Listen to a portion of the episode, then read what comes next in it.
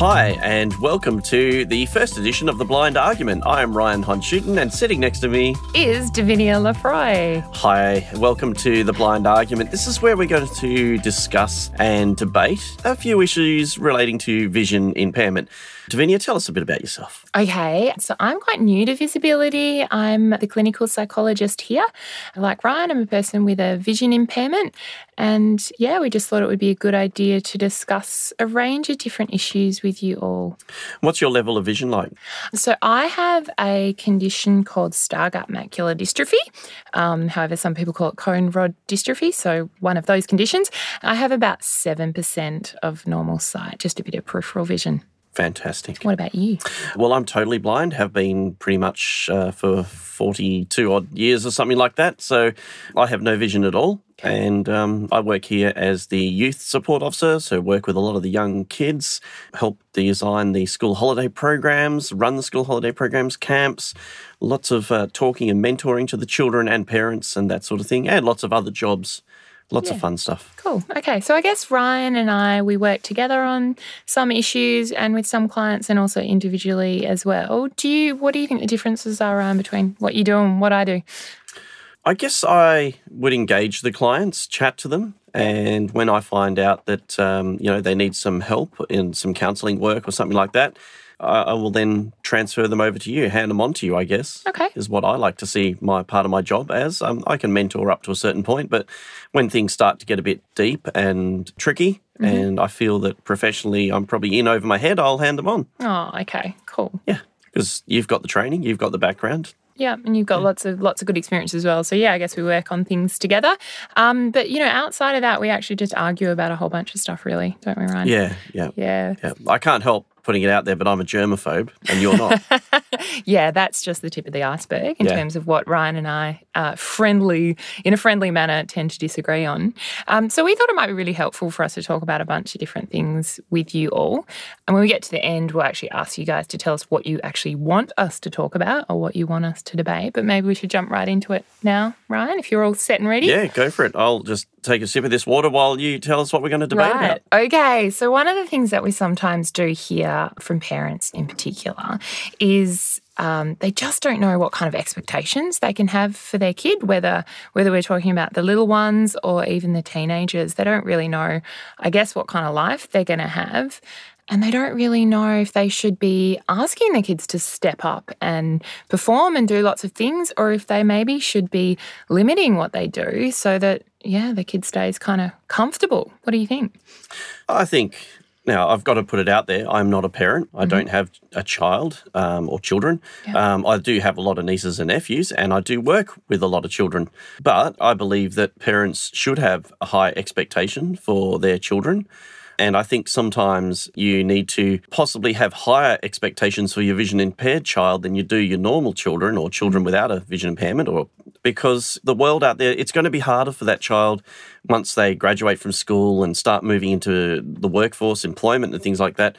It's it's going to be a harder battle for them to find a job and secure that uh, independence and their you know future living. Um, mm. So I think if you have higher expectations, they're going to be more ready for that transition when it comes to it, you know, when when they do to sort of finally leave the nest and head off into the big wide world and look for that scary employment and that mm. scary, you know, living out of home and all that sort of thing. So, and I don't mean you've got to be mean to them and horrible and, you know, really push them, um, you know, because everybody's different. Everyone, you know, especially when you come to schooling and things like that, you know, not all of us have the same What's the word I'm looking for? You know, capacity. capacity. Yes, yeah, at school. You know, so some of us can, um, you know, like myself. I school was very hard for me. I didn't do too well. But there's other blind and vision impaired people I know that you know are sitting with such higher marks, and and you know, um, so. Mm. What kind of um, expectations did your parents have for you growing up? I think they always had very high expectations for me. I know that my mother always said that we bring Ryan up this way because we don't want him to be a burden on his brothers and sisters mm-hmm. later in life. We want him to be able to look after himself, manage himself, and get through life independently. Okay. So are you suggesting then that high expectations is going to lead to independence and capacity and some kind of resilience down the track? I don't think it's going to be like that all the time because we are all different. and nobody's the same. You can't just mould a totally blind or a blind child, vision impaired child, and make them all look the same and feel the same and be the same. Mm, yeah. um, we all have different characteristics and different personalities, but I, I think it is definitely a tool to have within your toolbox to make you, yes, more resilient and more independent and more employable later in life. I guess there's probably some vision-impaired people out there whose parents have had high expectations that that haven't always, you know, been so successful. But that's when it gets really hard, isn't it? Because I think as a parent, you don't want to set your child up for failure, but then you also don't want to hem them in so that they don't ever shoot for the stars. So I suppose it's a bit of a balance, isn't it? Yeah. What about you? Um, look, in thinking of this, I don't know that my parents had kind of any expectations, actually. I think they let me have my own expectation and then were just very supportive with whatever I wanted to do. So they certainly never said that I had to be a rocket scientist, and thankfully I never really wanted to be one. But I think if I had have expressed any kind of desire, I think the support would have been there to help me to get there, to get out of space in that particular example. So I think, and look, for me, I think that was ideal. What about any clients, Ryan? Like, do you have any, obviously we wouldn't share personal details, but do you have any experiences where you think expectations have been too low with specific kids and then therefore they haven't lived as full a life as perhaps they could have? I have seen situations like that um, throughout my time. And um, it comes from care, right? Like that's right, yes, yeah. From a lot of love and... Oh, look, and the parent does have a lot of love and um, has a lot of support, but they do, I find sometimes will do too much for the child, mm. which takes from that child's, you know, learning the, the ability to be independent. You know, if the parent does everything um, for that child all the time, mm. um, that's all the child's going to know. And when it comes to that big step of moving out of the home, you know, that's where they're going to struggle. I mean, mm. you know, I look at it this way. If you had someone come into your house every day and clean and cook for you for, you know, each day of the week, now wouldn't that be just totally amazing? Mm-hmm. But could you imagine what would happen in two years' time if I suddenly just stopped that from happening? Mm. How would you be for the first day? Look, just in a mess and probably pretty overwhelmed. So That's... I guess learning to do those things, although a vision-impaired person will have to do them probably quite differently to the way that a normally-sighted person would do it. Absolutely, they still have to find their way of doing stuff. So perhaps, yeah, pushing kids a little bit to learn how to do those things domestically in this example is really helpful for their future. Yeah. I think so, mm. and for work as well, because if they're confident around the home and can confident, confidently take care of themselves, mm. I think I need to go get speech lessons. I think um, so too. Yeah. yeah, thank you. Um, Something we agree on, finally. Just for once. Um, yeah, it, it, it helps them, I guess, in the employment world to be more confident and more, you know, able. Mm. What about with sport and stuff? I mean, I'm just guessing that somebody who doesn't have, well, not really guessing, probably from experience as well, who doesn't have great sight is more likely perhaps to get hurt or to stuff up or not to even be that good at, at something that which might, you know, be easier if you had more sight. Do you think that they shouldn't do it, or should they still just try and find a way?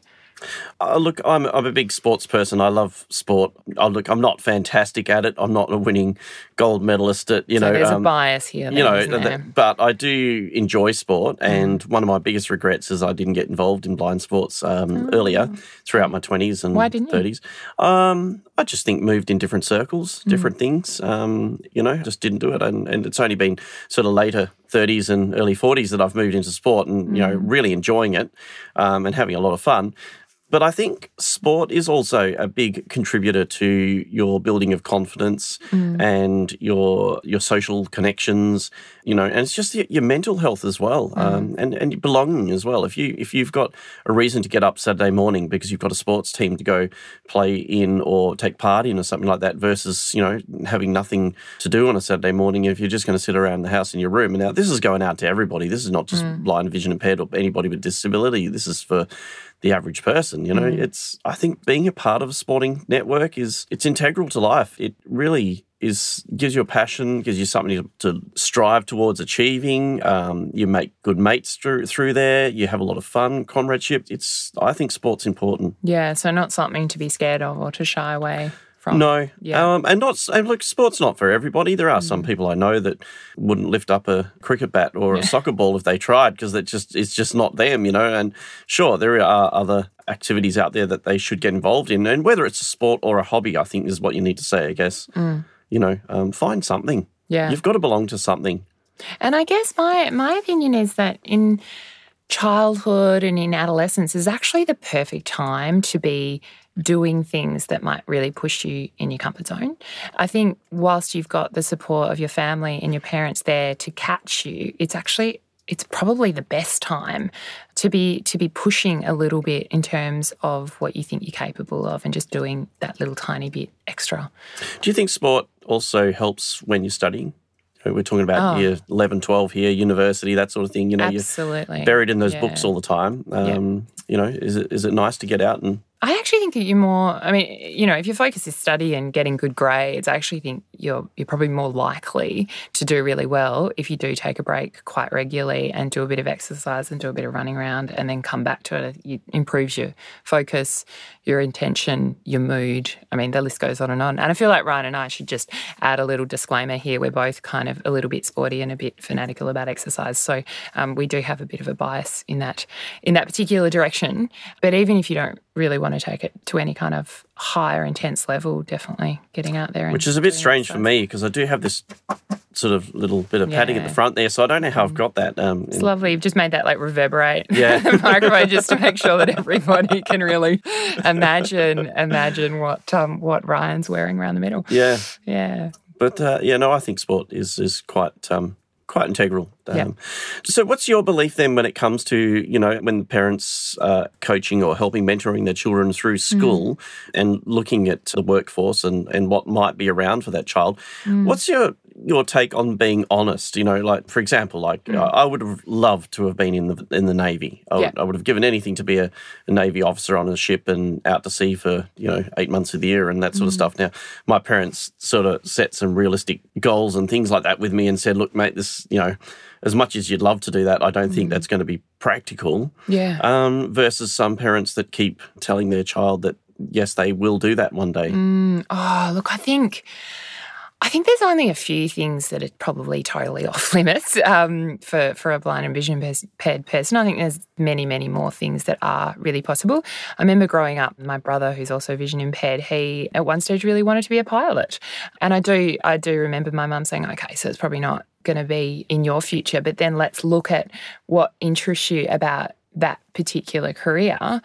Okay, well, what could be similar to that? What could you find like that? So I guess if there is something that's just totally out of bounds, like that example, then maybe just find out why that why that appeals and use that as a start to explore other options. But definitely don't shut that down and just have no options left, because that itself isn't realistic about what the options are out there for people with vision impairment. But that's versus, I guess, you know, a parent that says all the time to that child, yes, you will be a good naval officer and you mm. will be spending all that time out at sea and, you know, and, and they avoid it, the, I guess, the truth, you know. I mean, I've come across this, you know, where this has been the case. And, and do you think then it's harder for that vision-impaired person to come to grips with yeah, their I do. Yeah. choice later in life, uh, you know, when they realise? Yeah, I do think that could make it a bit harder. I don't think it makes it Um, insurmountable, but I do think that it's probably not the most helpful way of dealing with it. But then I guess, you know, if that's the case as well, then that person goes out there and they get that pushback and they've got to have the resilience to to find something else when, when they get to that realisation that that's probably not what they're going to do, but they could do something else great. I kind of agree with you, but I kind of don't. You know, it's, it's sort of Ryan I, I, hates to agree with me. I, I like to be more upfront, you know, and mm. just say, look, this is this is not in your league, because I don't. I, I really don't like setting people up to fail, you know. Yeah, I, but you can't but, forget what people might get on the journey on their way there. So, yeah, they might not end up in that particular place, but perhaps on their journey they're actually going to find another place that they want to go and they'll have a little offshoot and they'll go a different direction, but they never would have gone there unless they had been taking that particular course. Being a sailor, you should know all about that. Oh, yes, rower. Um, mm. My my parents always uh, said I was going to become a court reporter, or, uh, you know, oh. the person that writes down what happens in the courts. And I remember every time they said that or I overheard them say it, I'd think, over my dead body, right. am I going to ever do that? So, and I never did. Uh, I never followed up doing that. So, and I'm glad I don't, because I think I'd be so bored. Yeah. Um, but, it, look, it doesn't fit, but look, maybe, maybe one day. But that's really interesting, isn't it, what you've just said, where you know, your parents had an idea for you mm. and you were like, no way, that's not going to happen. And I guess as a parent, you've got to remember that as well. It's, you know, a lot of adolescents, particularly just in their very nature, if you say one thing, they're going to they're going to kind of want to push that and they yeah, want to go the other direction. Mm. So, yeah, be careful what you suggest and what you say. Very true. Mm-hmm. Okay, so I guess we probably need to wrap it up pretty soon. And I hope that you enjoyed this little taster or tester of the sorts of things we might be talking about. What do you want to talk about and argue about next, Ryan? Oh, I think I really love sinking my teeth into the topic of public transport. Mm-hmm. Mm-hmm. Okay, all right. When is it too early to ask your vision-impaired child to start catching public transport on their own? Okay, so this is actually a question that Ryan and I get a lot, and yep. it's something that sometimes we agree on and sometimes we argue about. So we thought we might have a little on-air discussion about that. So please tune in if that sounds like it would be interesting to you.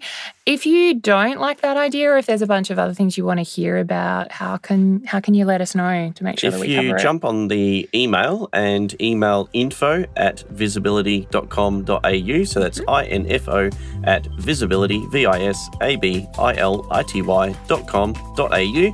Address it to Davinia and Ryan or The Blind Argument, and uh, we'd love to discuss, debate any of your topics. And um, you might disagree with something that we've said today, but yeah. look, this is what we're here for. You can argue um, with us too. Yes, we'd mm. love to argue with you.